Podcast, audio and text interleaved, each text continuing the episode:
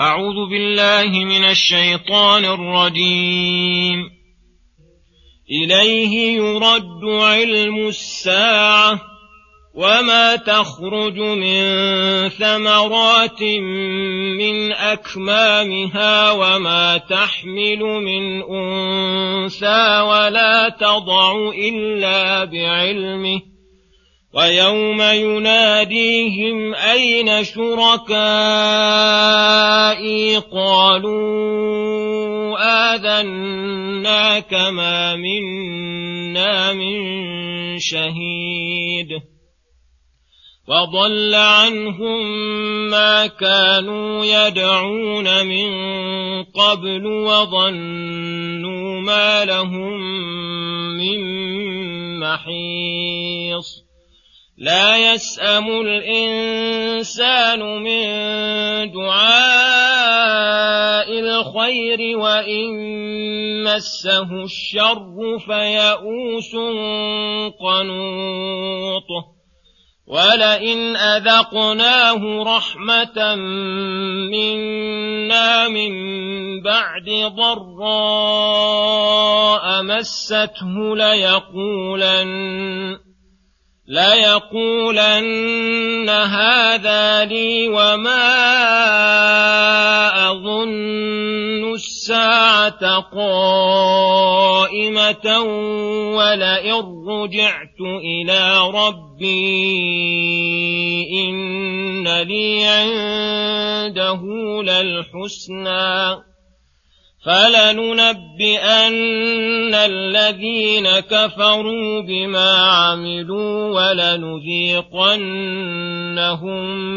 من عذاب غليظ واذا انعمنا على الانسان اعرض وناى بجانبه واذا مسه الشر فذو دعاء عريض قل ارايتم ان كان من عند الله ثم كفرتم به من اضل ممن هو في شقاق بعيد سنريهم آياتنا في الآفاق وفي أنفسهم حتى يتبين لهم أنه الحق.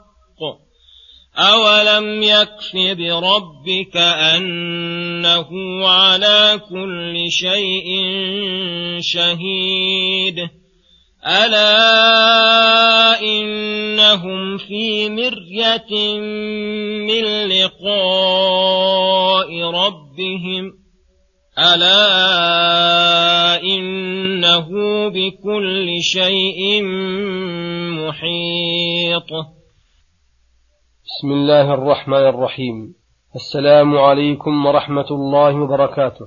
يقول الله سبحانه إليه يرد علم الساعة وما تخرج من ثمرات من أكمامها وما تحمل من أنثى ولا تضع إلا بعلمه ويوم يناديهم أين شركائي؟ قالوا آذنا كما منا من شهيد. هذا إخبار عن سعة علمه تعالى واختصاصه بالعلم الذي لا يطلع عليه سواه. فقال إليه يرد علم الساعة أي جميع الخلق يرد علمه من الله تعالى ويقرون بالعجز عنه. الرسل والملائكة وغيرهم وما تخرج من ثمرات من أكمامها أو أي وعائها الذي تخرج منه وهذا شامل لثمرات جميع الأشجار التي في البلدان والبراري فلا تخرج ثمرة شجرة من أشجار إلا وهو يعلمها تفصيليا. وما تحمل من أنثى من بني آدم وغيرهم من أنواع الحيوانات إلا بعلمه ولا تضع إلا بعلمه. فكيف سوى المشركون به تعالى من لا علم عنده ولا سمع ولا بصر. ويوم يناديهم أي المشركين به يوم القيامة توبيخا وإظهارا لكذبهم فيقول لهم أين شركائي؟ الذين زعمتم أنتم أنهم شركائي فعبدتموهم وجادلتم عن على ذلك وعاديتم الرسل لأجلهم. قالوا مقرين ببطلان إلهيتهم وشركتهم مع الله آذناك ما منا من شهيد. أي أعلمناك يا ربنا واشهد علينا أنه ما منا أحد يشهد بصحة إلهيتي وشركتهم فكلنا الآن رجعنا إلى بطلان عبادتها وتبرأنا منها ولهذا قال وضل عنهم ما كانوا يدعون من يدعون من دون الله أي ذهبت عقائدهم وأعمالهم التي أفنوا فيها أعمارهم على عبادة غير الله وظنوا أنها تفيدهم وتدفع عنهم العذاب وتشفع لهم عند الله. فخاب سعيهم وانتقض ظنهم ولم تغن عنهم شركاؤهم شيئا وظنوا أي أيقنوا في تلك الحال ما لهم من محيص أي منقذ ينقذهم ولا مغيث ولا ملجأ. فهذه عاقبة أشرك بالله غيره بينها الله لعباده ليحذروا الشرك به. ثم يقول سبحانه لا يسأم الإنسان من دعاء الخير وإن مسه الشر فيئوس قنوط هذا إخبار عن طبيعة الإنسان من حيث هو وعدم صبره وجلده لا على الخير ولا على الشر إلا من نقله الله من هذه الحال إلى حال الكمال فقال لا يسأم الإنسان من دعاء الخير. أي لا يمل دائما من دعاء الله بالفوز والمال والولد وغير ذلك من مطالب الدنيا. ولا يزال يعمل على ذلك ولا يقتنع بقليل ولا بكثير منها. فلو حصل له من الدنيا ما حصل لم يزل طالبا للزيادة. وإن مسه الشر أي المكروه كالمرض والفقر وأنواع البلايا فيئوس قنوط أي ييأس من رحمة الله تعالى. ويظن أن هذا البلاء هو القاضي عليه بالهلاك ويتشوش من إتيان الأسباب على غير ما يحب ويطلب. إلا الذين آمنوا وعملوا الصالحات فإنهم إذا أصابهم الخير والنعمة والمحاب شكروا الله تعالى وخافوا أن تكون نعم الله عليهم استدراجا وإمهالا. إن أصابتهم مصيبة في أنفسهم وأموالهم وأولادهم صبروا ورجوا فضل ربهم فلم ييأسوا. ثم قال تعالى ولئن أذقناه أي الإنسان الذي يسأل من دعاء الخير وإن مسه الشر فيئوس رحمة منا أي بعد ذلك الشر الذي أصابه بأن عافاه الله من مرضه أو أغناه من فقره.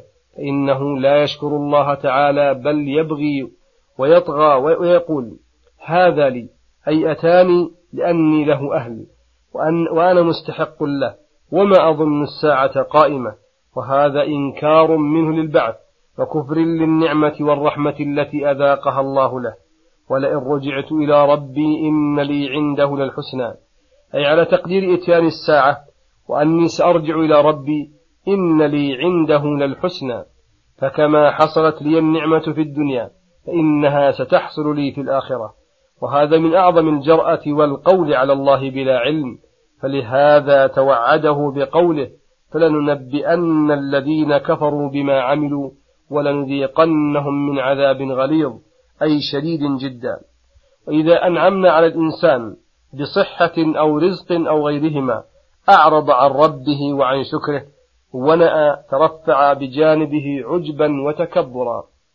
وإن مسه الشر أي المرض والفقر أو غيرهما فذو دعاء عريض أي كثير جدا لعدم صبره. فلا صبر في الضراء ولا شكر في الرخاء إلا من هداه الله ومن عليه. ثم يقول سبحانه قل أرأيتم إن كان من عند الله ثم كفرتم به من أضل ممن هو في شقاق بعيد. أي قل لهؤلاء المكذبين بالقرآن المسارعين للكفران أرأيتم إن كان هذا القرآن من عند الله من غير شك وارتياب ثم كفرتم به من أضل ممن هو في شقاق بعيد أي معاندة لله ولرسوله لأنه تبين لكم الحق والصواب ثم عدلتم عنه لا إلى حق بل إلى باطل وجهل. فإذا تكونون أضل الناس وأظلمهم. فإن قلتم أو شككتم بصحته وحقيقته فسيقيم الله لكم ويريكم من آياته حيث قال تعالى سنريهم آياتنا في الآفاق كالآيات التي في السماء وفي الأرض وما يحدثه الله تعالى من الحوادث العظيمة الدالة للمستبصر على الحق وفي أنفسهم.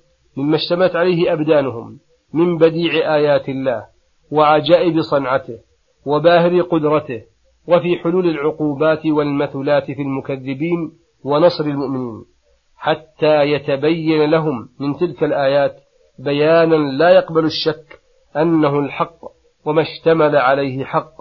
وقد فعل تعالى إنه أرى عباده من الآيات ما به تبين أنه الحق ولكن الله هو الموفق للإيمان من شاء والخاذل لمن يشاء. أولم يكف بربك أنه على كل شيء شهيد؟ أي أولم يكفهم على أن القرآن حق ومن جاء به صادق بشهادة الله تعالى فإنه قد شهد له بالتصديق وهو أصدق الشاهدين. وأيده ونصره نصرا متضمنا شهادته القولية عند من شك فيها. ألا إنهم في مرية من لقاء ربهم أي في شك من البعث والقيامة وليس عندهم دار سوى الدار الدنيا لذلك لم يعملوا للآخرة ولم يلتفتوا لها ألا إنه بكل شيء محيط علما وقدرة وعزة وصلى الله وسلم على نبينا محمد وعلى آله وصحبه أجمعين إلى الحلقة القادمة غدا إن شاء الله السلام عليكم ورحمة الله وبركاته.